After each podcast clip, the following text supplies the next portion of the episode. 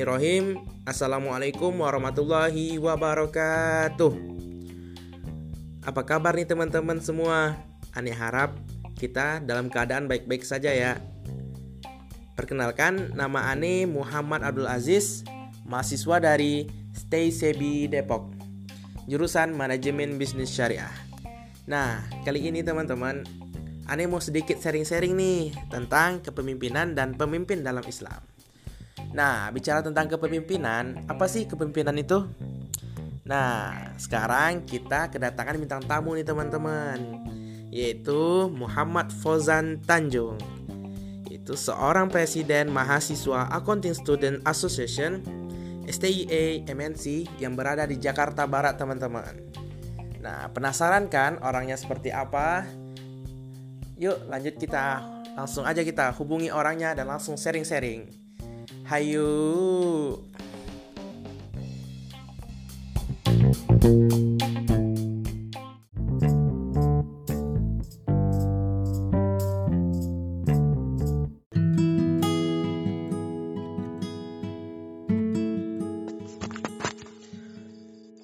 Assalamualaikum warahmatullahi wabarakatuh, Bang Fozan. Assalamualaikum warahmatullahi wabarakatuh, Ajis. Nah, apa kabar nih, Bang?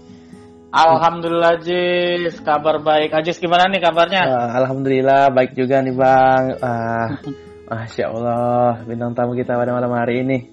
Ya Bang, ya Jis. Udah ngopi belum nih? hmm, ngopi kayaknya sekarang lagi tren anak muda banget nih sekarang nih. Iya, kebetulan, iya, iya. kebetulan hari ini belum ngopi nih Jis. uh, belum ngopi ya bang aja sih nggak nyiapin kopi nih ah, makanya bang hmm. besok main ke sini dah ke Padang oke oke, oke siap jadi gini bang yang ya, udah kita janjiin kemarin nih kita kan mau sharing-sharing kan ya Oke, okay, sharing tentang yaitu judulnya itu kepemimpinan, kepemimpinan dan pemimpin dalam Islam. Oke. Okay. Nah, jadi nih mau, na mau nanya nih bang, uh, menurut bang Fozan sendiri nih, presiden mahasiswa STIE MNC College ya bang? Iya benar. Nah, pemimpin itu pemimpin, pemimpin itu apa sih bang gitu? Menurut abang sendiri gitu?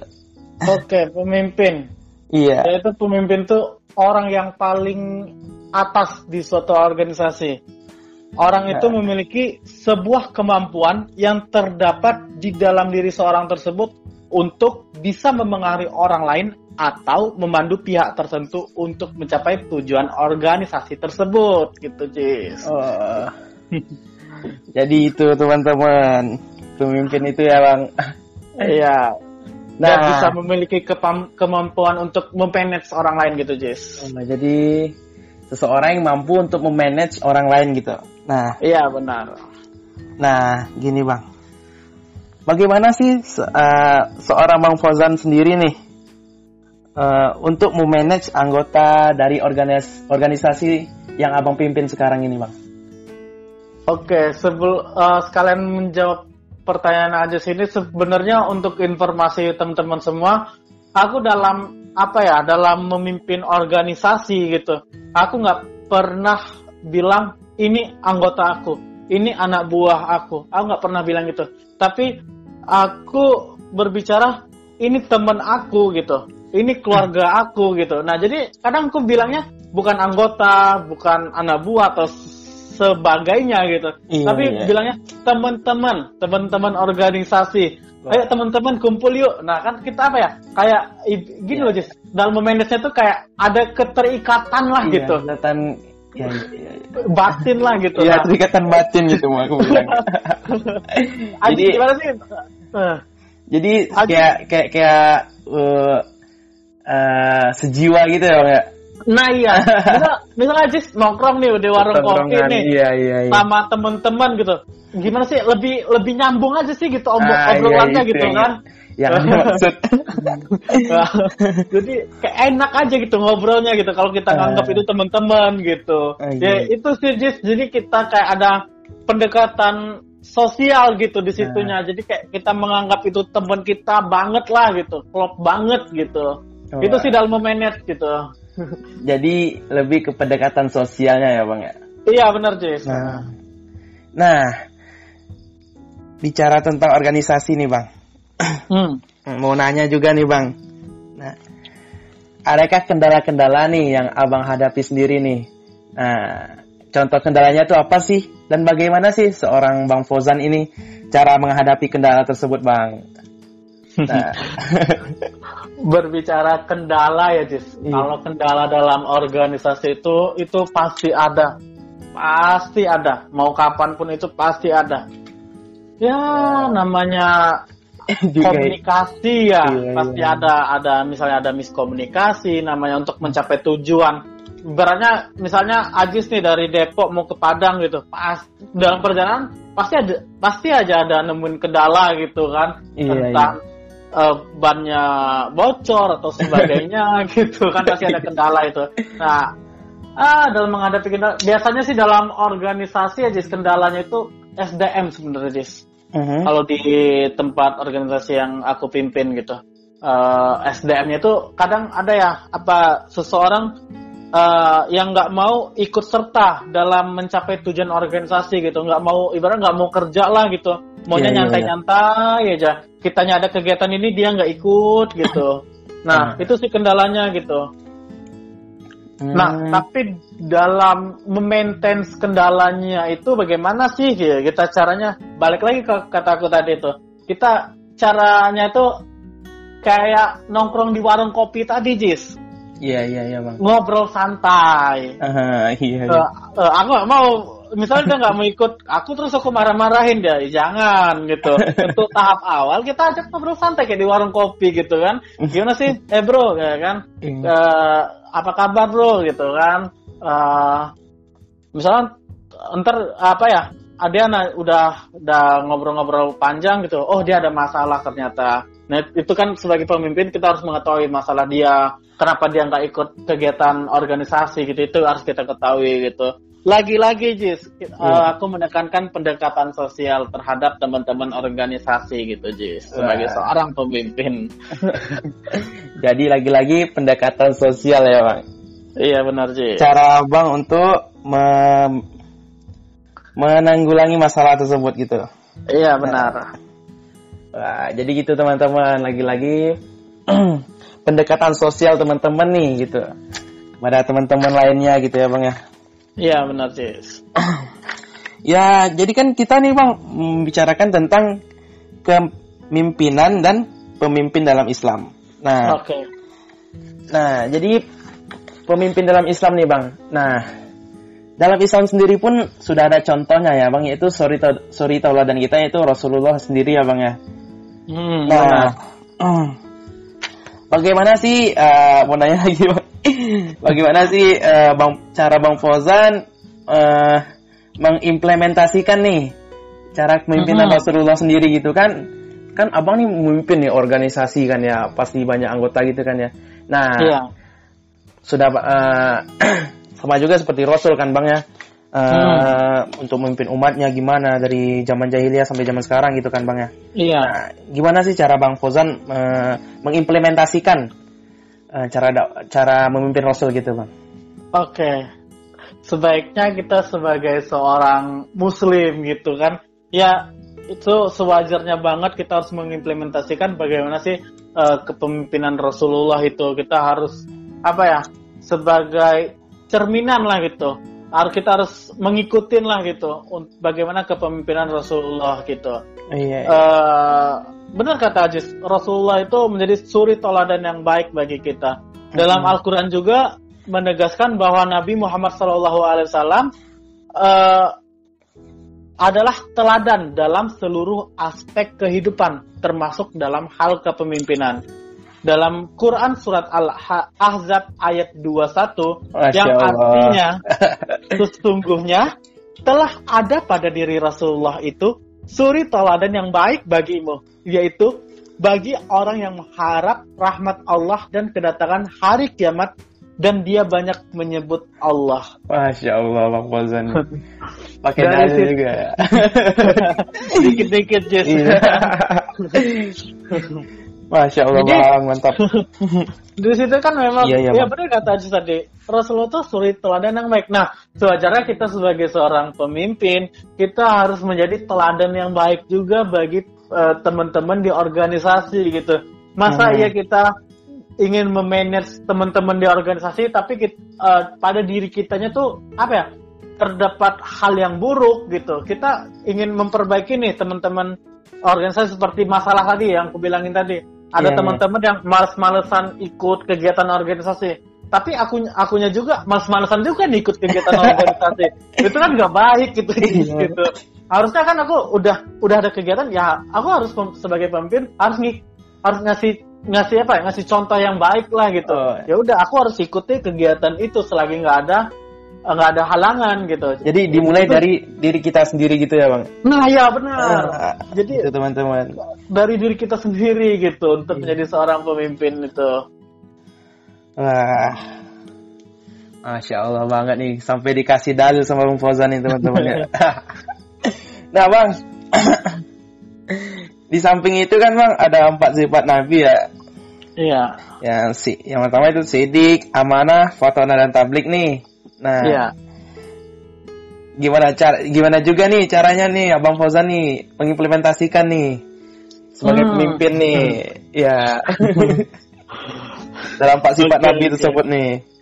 Oke oke oke dalam empat sifat Nabi ya pada saat itu sifat Nabi itu menjadi, menjadi kunci sukses dakwah Nabi ya Jis ya. Iya.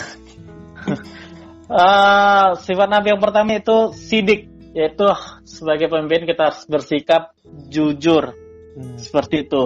Jujur dalam hal apa nih? Jujur untuk menghargai orang lain, jujur untuk mengakui kesalahan dan kekurangan diri sendiri, serta Mhm. jujur dalam menyampaikan fakta dan kebenar kebenaran seperti itu.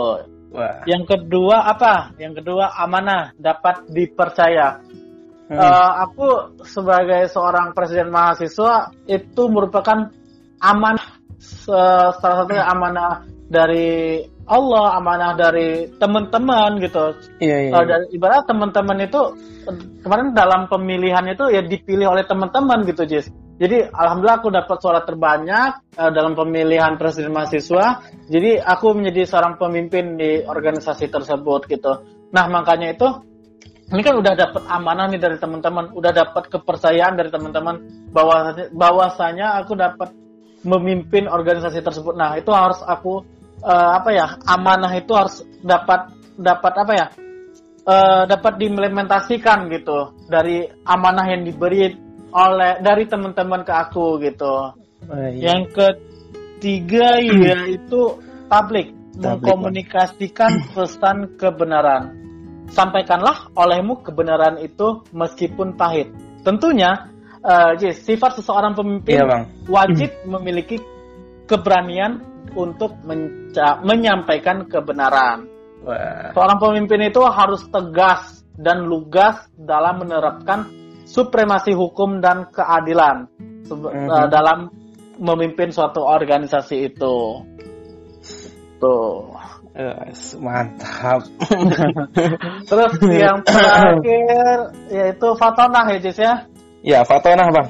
Ah, intelek dan cerdas gitu. Intelek Kita sebagai cerdas, ya. pemimpin eh, sewajarnya harus intelek dan cerdas. Cerdas dalam mengambil keputusan, cerdas dalam mengetahui sisi keuangan organisasi, cerdas dalam memanage organisasi gitu. Mhm. Pokoknya kita harus tahu dalam segala bidang di organisasi tersebut, Jis. Gitu sih Weh. kalau dari aku. Masya Allah nih. Ilmu yang banyak banget nih yang kita bisa ambil nih teman-teman dari Bang Fauzan sendiri. Alhamdulillah. Jadi cara pemimpin dalam Islam itu kan udah dijelaskan tadi kan ya Bang ya?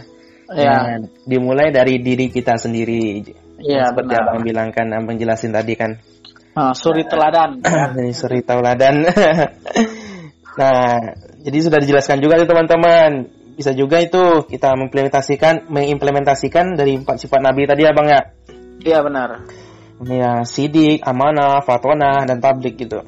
Nah, nah gini bang, nggak terasa nih udah 13 menit aja nih. Kita berbincang-bincang sama Bang Fauzan. Jadi gini Bang, untuk yang terakhir nih mau minta pesannya dong dari Bang Fauzan nih untuk calon-calon pemimpin atau pemimpin di masa sekarang nih Bang. Oke oke. Pesan dari aku, misalnya menjadi seorang pemimpin itu uh, kita yang paling pertama itu harus meneladani kepemimpinan Rasulullah SAW yang menjadi suri teladan yang baik bagi umat manusia. Ya. Iya iya. Setelah itu uh, untuk teman-teman yang ingin menjadi seorang pemimpin nih, aku khususkan nih untuk teman-teman yang ingin menjadi seorang pemimpin, uh, untuk menjadi seorang pemimpin itu menurut aku bukan hal yang mudah. Uh-huh. Itu merupakan uh, menjadi seorang pemimpin itu harus apa ya melalui beberapa anak tangga gitu, Jis. Misalnya contohnya aku aku aku sal sambil sharing pengalaman pribadi dikit nggak apa-apa ya? Iya nggak apa-apa bang. Nah. Santai mah kita mah. Santuy. Iya. kita, uh, aku sebagai sekarang menjadi seorang, alhamdulillah sebagai seorang pemimpin di organisasi, itu aku uh, track record organisasi aku dari zaman apa ya? Dari mulai SMP, SMA, hingga kuliah gitu di perguruan tinggi itu alhamdulillah cukup banyak jis untuk organisasi jadi Nah, iya. dari pengalaman-pengalaman itu udah aku apa ya? Itulah bekal aku menjadi seorang pemimpin gitu. Jadi jadi seorang pemimpin itu kita harus cukupkan dulu lah bekal, cukupkanlah dulu ilmu-ilmu menjadi seorang pemimpin gitu, Jess. Oke, oke, oke. Nah, setidaknya bisa kalau nggak bisa memimpin dalam organisasi, bisa memimpin dalam rumah tangga ya, Bang gitu. Asik. Ajis mau memimpin dalam rumah tangga kayaknya. Belum, Bang. uh, jadi uh, harus uh, belajar di pengalaman pengal pengalaman ya, Bang. Iya, kita harus banyak belajar. Cari bekal, cari bekal dulu lah gitu. Hmm. Cari bekal dulu. Wah. Jadi itu teman-teman uh, sharing-sharingnya sama Bang Fozan malam ini. Aduh Bang, jadi nggak enak nih sebenarnya. Nggak apa-apa, santai aja. Uh, makasih banyak loh Bang ilmunya Bang. Oh iya, uh, ini apa ya? Mohon maaf juga kalau ada kesalahan-kesalahan dalam menyampaikan gitu. Soalnya aku bukan pakarnya, cuman hanya sharing aja sih gitu. Iya. Nah, kita sama-sama juga lagi belajar kan Bang ya. Iya, benar sekali. Mau dimaklumi aja teman-teman kalau saling maklumin aja. Ya, saling memahami aja gitu kan. Iya. Asik, kita saling ya. memahami. Iya. Kayak aku dan dia gitu kan. Iya. Iya. Tapi dia nggak memahami. Ya, iya, aduh, aduh. aduh. Nah, memahami lah. Oke bang, terima kasih okay. banyak bang udah sering-sharingnya bang.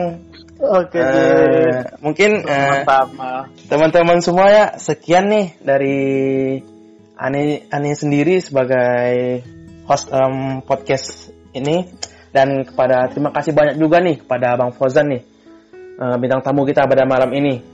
Aduh. Uh, mungkin ini ini saja yang bisa Ani bawakan bersama Bang Fozan. Mohon maaf apabila ada kekurangan, mohon dimaklumi juga. Hmm, sekian dari saya berdua. Assalamualaikum warahmatullahi wabarakatuh. Bye bye. Oke. Okay.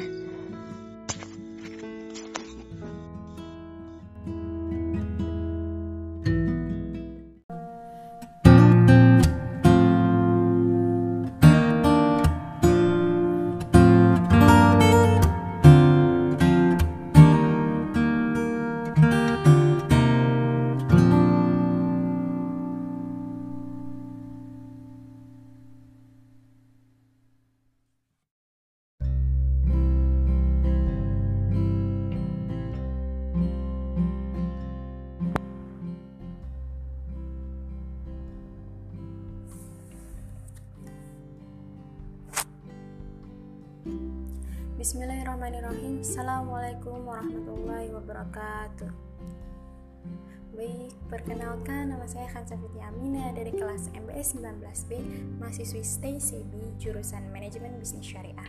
Nah, teman-teman, di sini uh, aku ingin sedikit sharing terkait pilar-pilar kepemimpinan.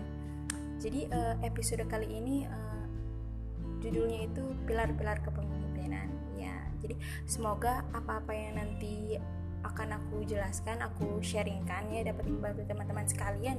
Minimal ya sedikit ya ada gambaran lah ya terkait oh gini loh caranya memimpin gitu. Sedikit loh ya nggak banyak banyak banget. Nah langsung aja. Yang pertama yang pertama-tama mari kita bahas dulu apa arti kepemimpinan itu sendiri.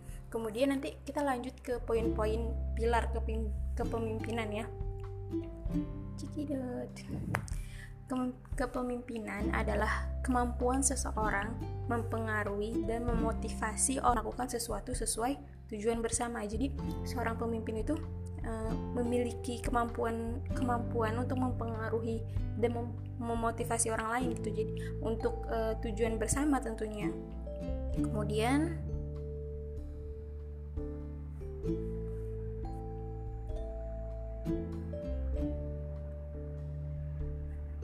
Nah, kemudian kepemimpinan atau leadership merupakan uh, sifat yang sudah seharusnya dimiliki oleh kita semua gitu.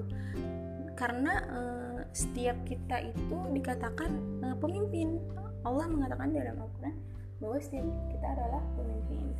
Nah, minimal memi minimal memimpin atas diri kita sendiri.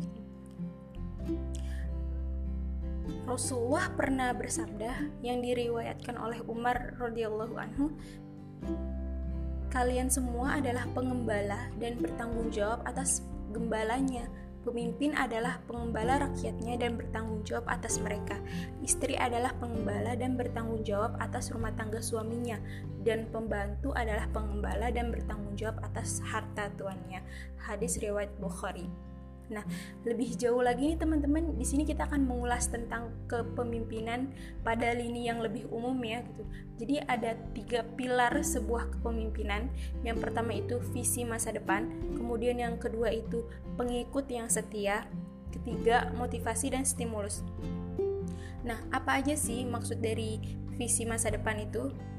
Jadi uh, Napoleon pernah mengatakan bahwa tiada seorang pun dapat memimpin suatu masyarakat tanpa memberikan kejelasan mengenai masa depan mereka, karena seorang pemimpin sesungguhnya tak lain dari seorang penjual harapan gitu.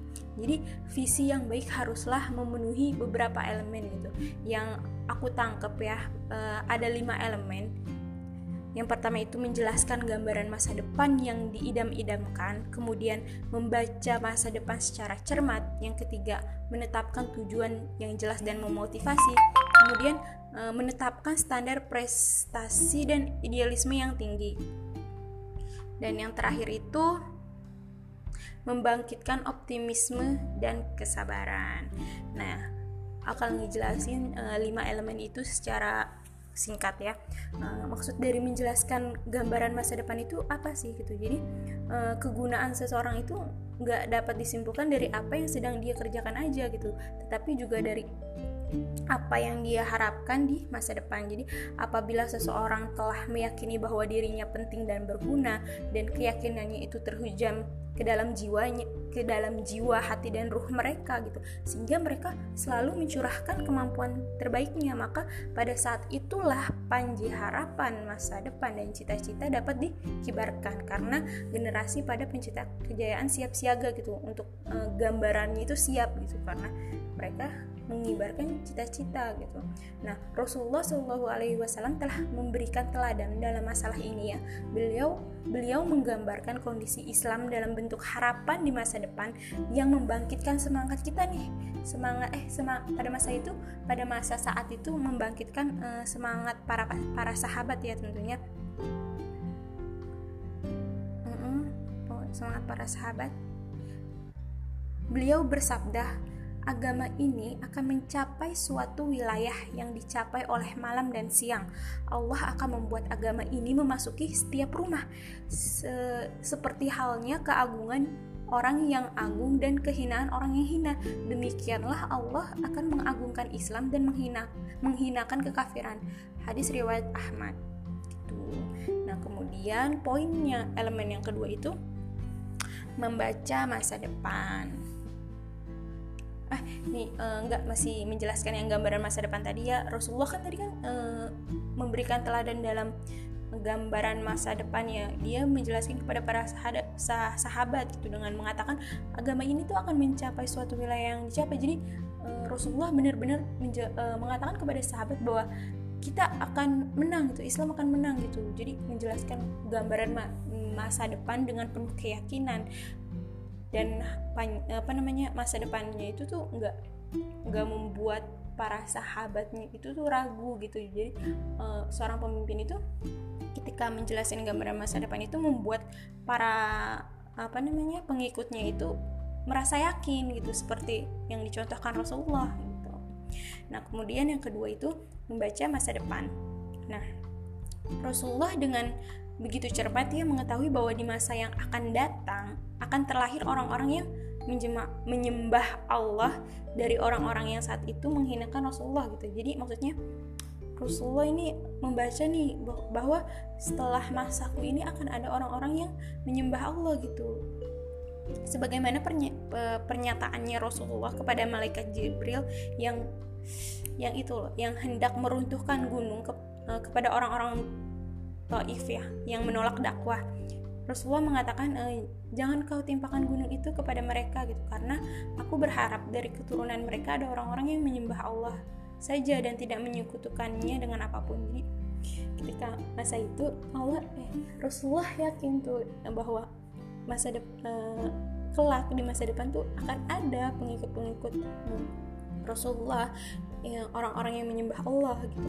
Maka ketika ketika pada masa saat itu ketika malaikat Jibril ingin meruntuhkan gunung kepada orang-orang Taif gitu Rasulullah mengatakan pada malaikat Jibril bahwa jangan kau timpakan gunung itu kepada mereka gitu. Karena Rasulullah berharap dari dari orang-orang yang dari orang-orang yang menghinakan Rasulullah pada saat itu kelak keturunan-keturunan mereka di masa depan akan justru akan apa ya mengemban dakwah eh, apa namanya mengemban dakwah kemudian menyembah Allah dengan sebenar-benarnya gitu Rasulullah dengan yakin membaca masa depan bahwa orang-orang yang menghinakannya itu di masa depan kelak keturunannya akan menyembah Allah gitu.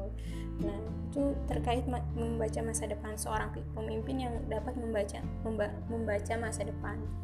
Nah, kemudian yang ketiga, menetapkan tujuan yang jelas dan memotivasi. Nah, kasih contoh lagi ya. Rasulullah tuh dengan begitu mantapnya ketika dalam suatu peperangan seorang sahabat bertanya gitu apa yang akan kita dapatkan dari peperangan ini? Kemudian Rasulullah mm, menjawab dengan lantang tegas dan yakin surga gitu. Surga. Begitulah sikap seorang pemimpin ketika menjelaskan tujuan tujuan dari apa yang mereka lakukan tujuan yang memotivasi anggotanya.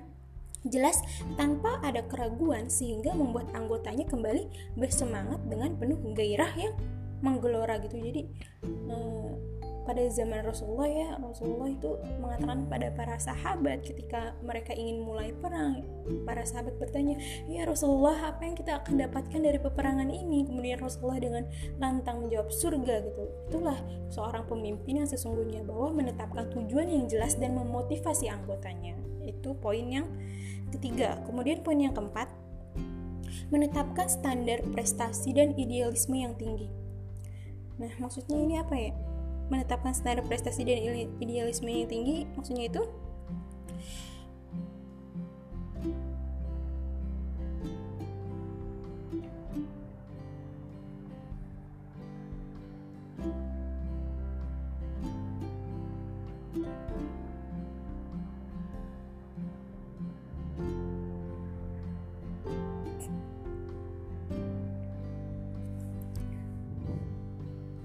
Nah, menetapkan standar dan prestasi serta idealisme yang tinggi adalah maksudnya uh, seorang pemimpin itu tuh menjunjung tinggi idealisme yang tinggi gitu.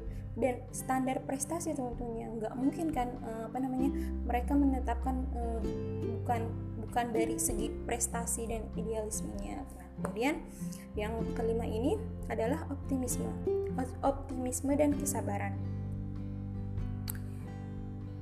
jadi Al-Kisah ya ini terkait optimisme dan kesabarannya Al-Kisah Kisrah Uni Anu Shirwan, Kiswah Anu Shirwan melewati seorang petani tua yang pada saat itu dia melewat beliau melewati seorang petani tua yang sedang menanam benih pohon yang yang benih pohonnya itu nggak akan berbuah kecuali bertahun-tahun itu. Jadi uh, si Kisrah ini melewati seorang petani tua yang sedang menanam benih pohon yang pohonnya ini tuh nggak bakalan berbuah kecuali setelah bertahun-tahun sehingga uh, petani itu tuh uh, kemudian tanpa qadarullah ya petani itu meninggal gitu, sebelum pohon itu berbuah.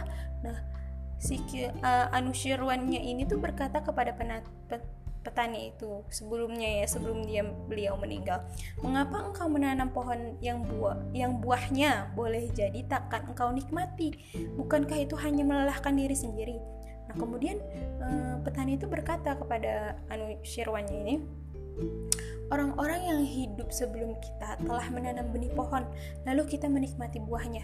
Karena itu, kita pun harus menanam pohonan, pohon-pohonan agar orang-orang setelah kita dapat memakan buahnya.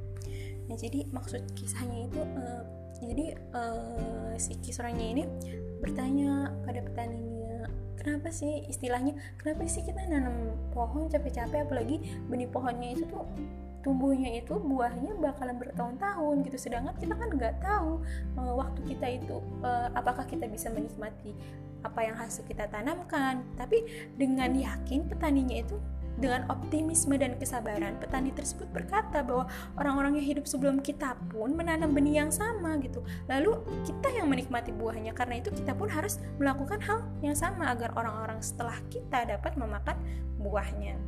Itulah uh, suluh perjalanan ya. Jadi uh, jangan engkau memakai kegelapan tapi yakinlah uh, jika masih uh, yakinlah kepada optimisme dan kesabaran gitu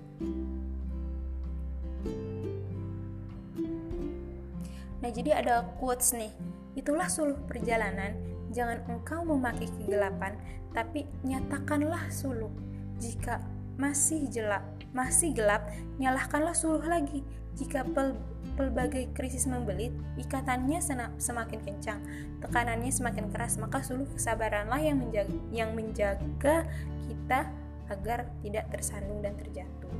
Gitu. Itu terkait optimisme dan kesabaran. Kemudian, nah itu kan e, lima elemen udah ya itu kan udah lima ya lima elemen terkait e, visi misi masa depan. Nah kemudian pilar yang kedua pengikut-pengikut yang setia. Tadi kan uh, pilar yang pertama kan visi misi visi masa depan. Kemudian visi masa depan itu ada uh, ada visi visinya itu ada lima elemen. Nah sekarang ini pilar yang kedua yaitu pengikut-pengikut yang setia nah Warren Blank uh, Warren Blank Blank Blank Warren Blank pernah berkata, e, pengikut adalah elemen penting yang menentukan setiap pemimpin dalam situ, e, setiap situasi. Pengikut adalah mitra dan wajah lain dari kepingan mata uang kepemimpinan. Jadi maksud pernyataan Warrennya ini sebenarnya nggak sepenuhnya benar gitu karena kita melihat banyak dari nabi-nabi yang mereka adalah seorang pemimpin, namun mereka tidak memiliki peng, sebagai uh, beberapa tidak memiliki pengikut kan? Dalam hadis yang diriwayatkan oleh Ibnu Abbas radhiyallahu anhu Nabi Shallallahu alaihi wasallam bersabda umat-umat dihadapkan kepadaku. Ada nabi yang diikuti oleh suat, uh, satu orang saja. Ada nabi yang diikuti oleh dua orang dua orang gitu. ada nabi yang diikuti oleh beberapa orang. Dan ada nabi yang tidak diikuti oleh seorang pun. Hadis riwayat Al Bukhari nah pada kepemimpinan yang kita bahas kali ini pemimpin haruslah mem mem memiliki pengikut-pengikut yang setia sebagaimana Rasulullah Shallallahu alaihi wasallam yang memiliki para sahabat yang setia gitu. Jadi sikap seorang pemimpin uh, dan pengikut haruslah se selaras. Seorang pemimpin Islam jadi uh, aku pernah dengar ya seorang pemimpin Islam tuh mengatakan bahwa Renungkanlah dengan pikiran yang jernih, wahai sekalian rakyatku. Bagaimana mungkin kalian memintaku bersikap kepada kalian dengan meneladani Abu Bakar dan Umar radhiyallahu anhu, sedangkan kalian tidak bersikap kepadaku dengan meneladani para pengikut Abu Bakar dan Umar. Jadi maksudnya maksud perkataan ini adalah gimana seorang pemimpin itu meneladani uh, sikap Abu Bakar dan Umar ketika memimpin sedangkan kita aja pengikut-pengikutnya itu nggak meneladani para pengikutnya Abu Bakar dan Umar gitu Nah, ini yang harus kita pertanyakan. Maka sebelum uh, kita mempertanyakan bagaimana seorang pemimpin itu bersikap, tanyakanlah diri kita dulu. Kita ini udah termasuk pengikut yang setiakah? Kita ini sudah termasuk pengikut-pengikut yang memang uh, selaraskah gitu atau yang diharapkan Islam lah menim uh, seperti itu. Nah, kemudian yang ketiga, pilar yang ketiga itu memotivasi dan menyemangati. Nah, teman-teman, uh, pembahasan kali ini ya pilar yang ketiga itu motivasi kan uh, sebuah usaha ya, usaha untuk membuat orang-orang yang bekerja di dalam suatu institusi. Jadi uh, jadi membuat orang-orang yang bekerja di dalam suatu institusi dengan dorongan internal yang muncul dari sanubari mereka dari hati mereka tersendiri berada dalam kondisi bersemangat gitu berhasrat dan bergembira dalam melakukan pekerjaan gitu.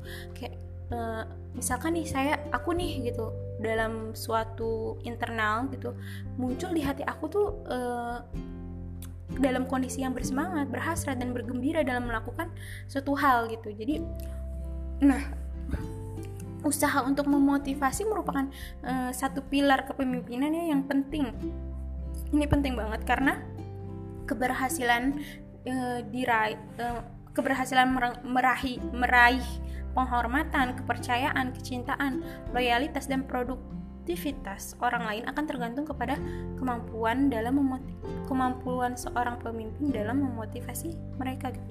Jadi maksudnya gini, ketika, ketika pemimpin harus memiliki uh, motivasi dan menyemangati orang lain yang tinggi, yaitu untuk yaitu untuk usaha memotivasi mereka agar ke apa namanya keberhasilan keberhasilan uh, diraih oleh seorang pemimpin. Uh, maksudnya agar kita juga mendapat kepercayaan juga kecintaan juga loyalitas juga produktivitas gitu. Jadi orang lain akan tergantung kepada kemampuan seorang pemimpin dalam memotivasi mereka gitu nah Sebenarnya itu ada banyak pendekatan dalam memotivasi. Rasulullah itu Shallallahu Alaihi Wasallam mencontohkan hal ini dalam mengarahkan setiap sahabatnya kepada keahlian dan kemampuan masing-masing.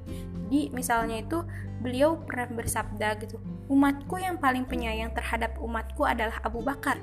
Yang paling keras dalam menegakkan perintah Allah adalah Umar. Yang paling pemalu adalah Utsman. Yang paling pandai mengambil keputusan adalah Ali. Dan yang paling mengerti masalah halal haram adalah Mu'adz bin Jabal. Yang paling mudah memberikan pinjaman adalah Zaid bin Thabit.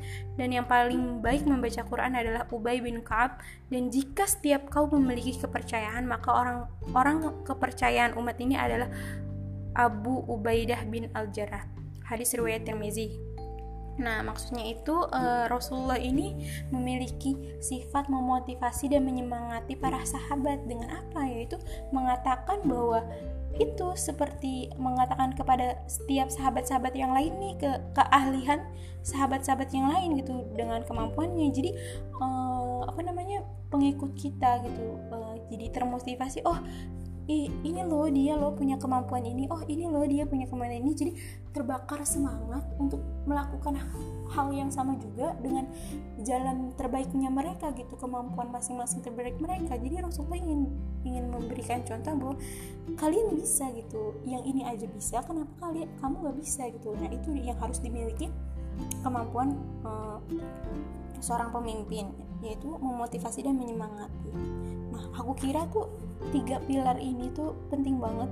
Tiga pilar ini penting banget dimiliki oleh seorang kepemimpinan yaitu visi masa depan kemudian eh, pengikut-pengikut yang setia dan yang ketiga itu itu tadi eh, memotivasi dan menyemangati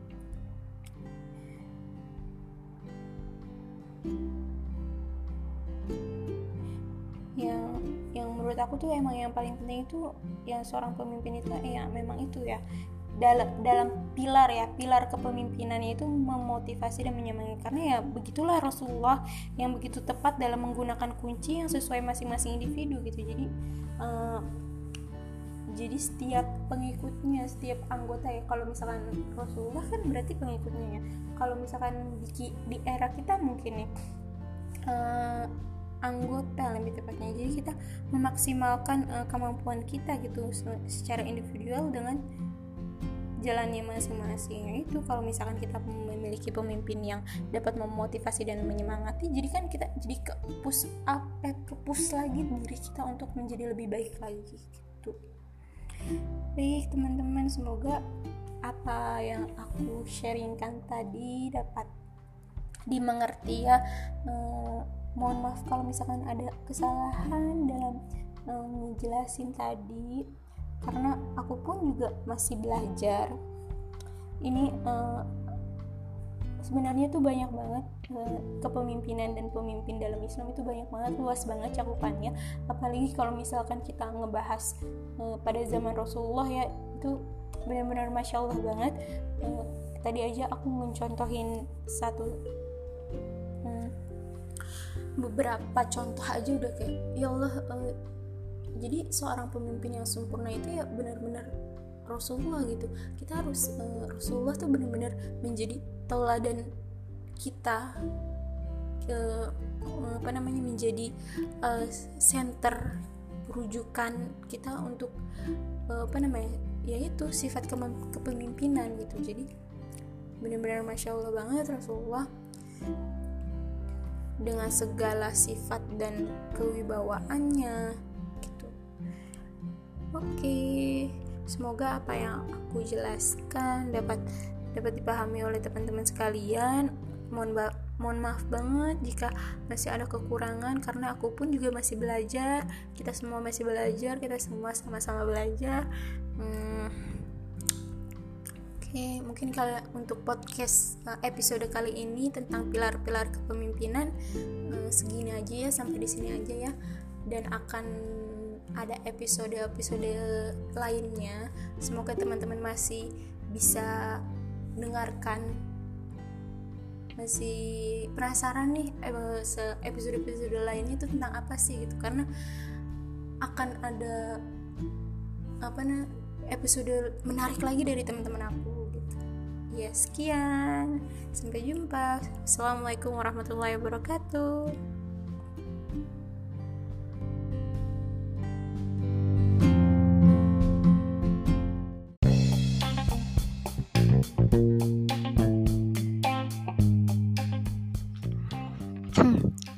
Assalamualaikum.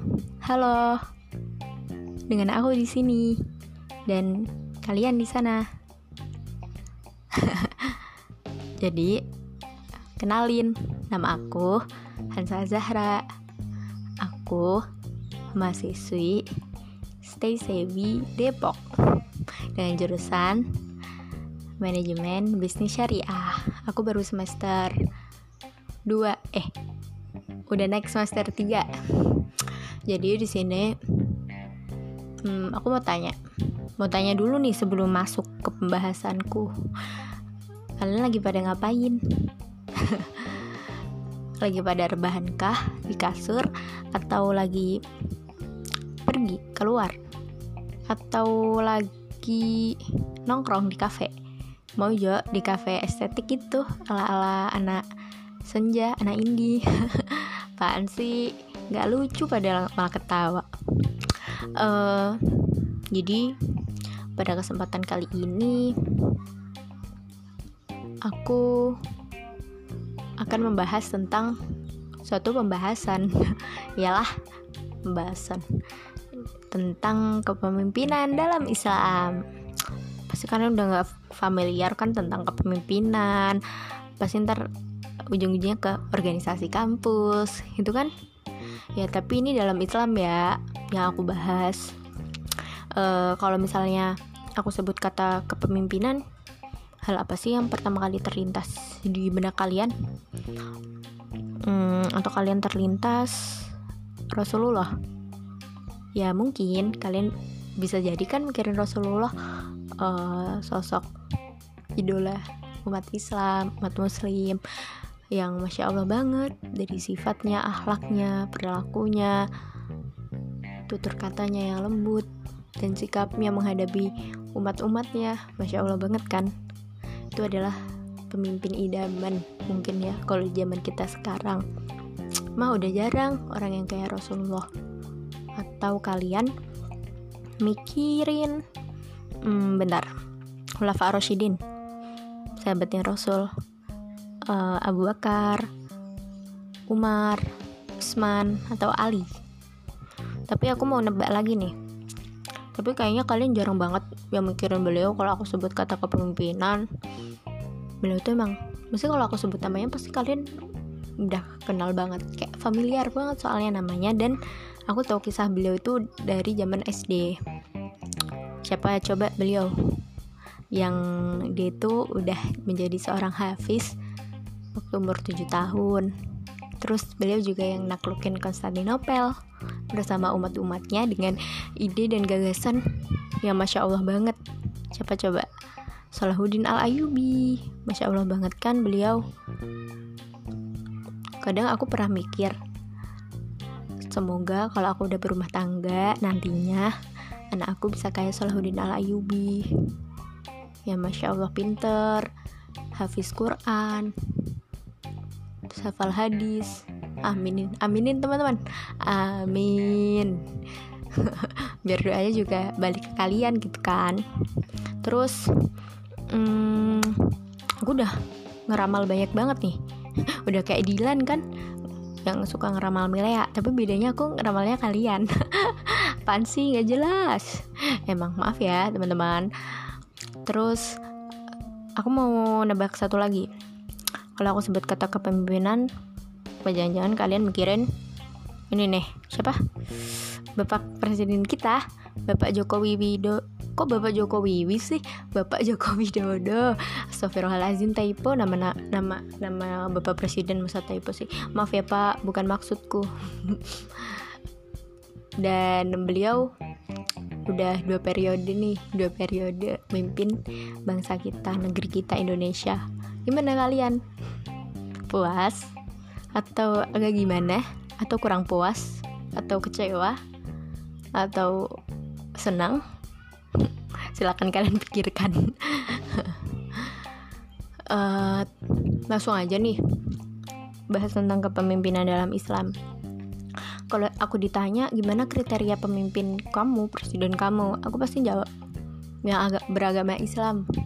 Tapi bukan Islam KTP Islam luar dalam. Jadi kalau misalnya pemimpin kita orang Islam tahu ajaran-ajaran Islam pasti akan mengarahkan ke jalan yang benar untuk kemaslahatan rakyatnya dan kemaslahatan negeri kita Indonesia gitu kan. Terus selain itu aku juga pengen yang sabar terus yang kayak berbaur kayak rak sama rakyat terus adil itulah pokoknya. Ya ya kurang lebih kayak Rasulullah.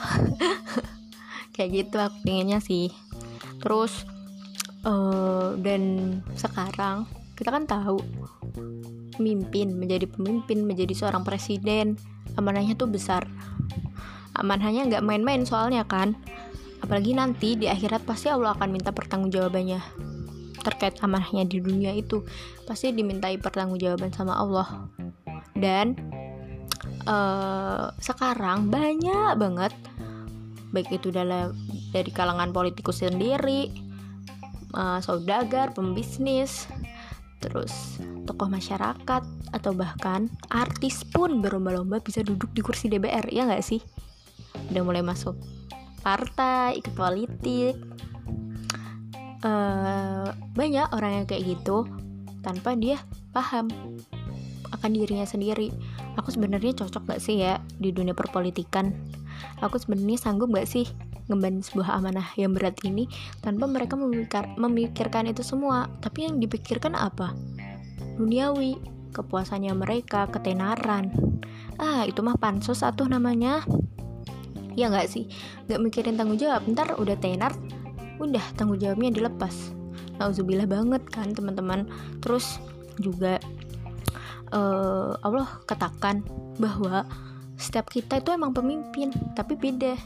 Uh, tempatnya tuh beda-beda. Misalnya ayah kita bapak kita abi kita beliau itu pemimpin di rumah tangga. Gimana? Biar rumah tangga itu harmonis terus sesuai dengan ajaran-ajaran Islam seperti itu. Dan ibu kita atau umi kita mamah kita bunda kita dia madrasatul ula untuk anak-anaknya menuntun anaknya ke jalan yang benar mengajarin anaknya sesuatu yang benar. Sholat dari kecil pas sudah diajarin kan kalian semua sholat terus apa mengaji sama orang tua kita seperti itu. Nggak mungkin kan orang tua kita misalnya Islam nggak ngajarin kita sholat dari awal nanti besarnya ambiar sendiri kita. Dengan sepelenya meninggalkan sholat. Terus uh, pemimpin yang baik juga. Kalau misalnya ya kita kan emang harus patuh tuh sama pemimpin. Semua apa yang diperintahkan oleh pemimpin harus kita lakukan. Tapi ada tapinya nih. Kalau misalnya nih pemimpin kita nyuruh kita untuk melakukan sesuatu yang terkeji atau terlarang dalam Islam. Kita boleh tuh nolak. Nolak mentah-mentah boleh banget. Soalnya emang itu melanggar agama. Dan kalau misalnya pemimpin itu Islam, ngapain ngajarin sesuatu yang emang dilarang dalam Islam? Itu pertanyaan besarku sih. Itu kan teman-teman. Jadi kita boleh ngelawan. Lalu udah katain katain kan kata, mengatakan itu. Terus uh, aku pernah denger aku pernah baca hadis aku tapi lupa itu diriwayatkan dari Abu Hurairah atau Abu Bakar gitu aku lupa pokoknya intinya di hadis itu dijelaskan bahwa perumpamaan seorang pemimpin dan bawahannya itu ibarat hati kita dengan anggota tubuh kita. Hati adalah pemimpinnya dan anggota tubuh kita itu adalah bawahannya. Kalau misalnya ada yang satu sakit, semuanya merasa sakit. Begitu pula kepemimpinan.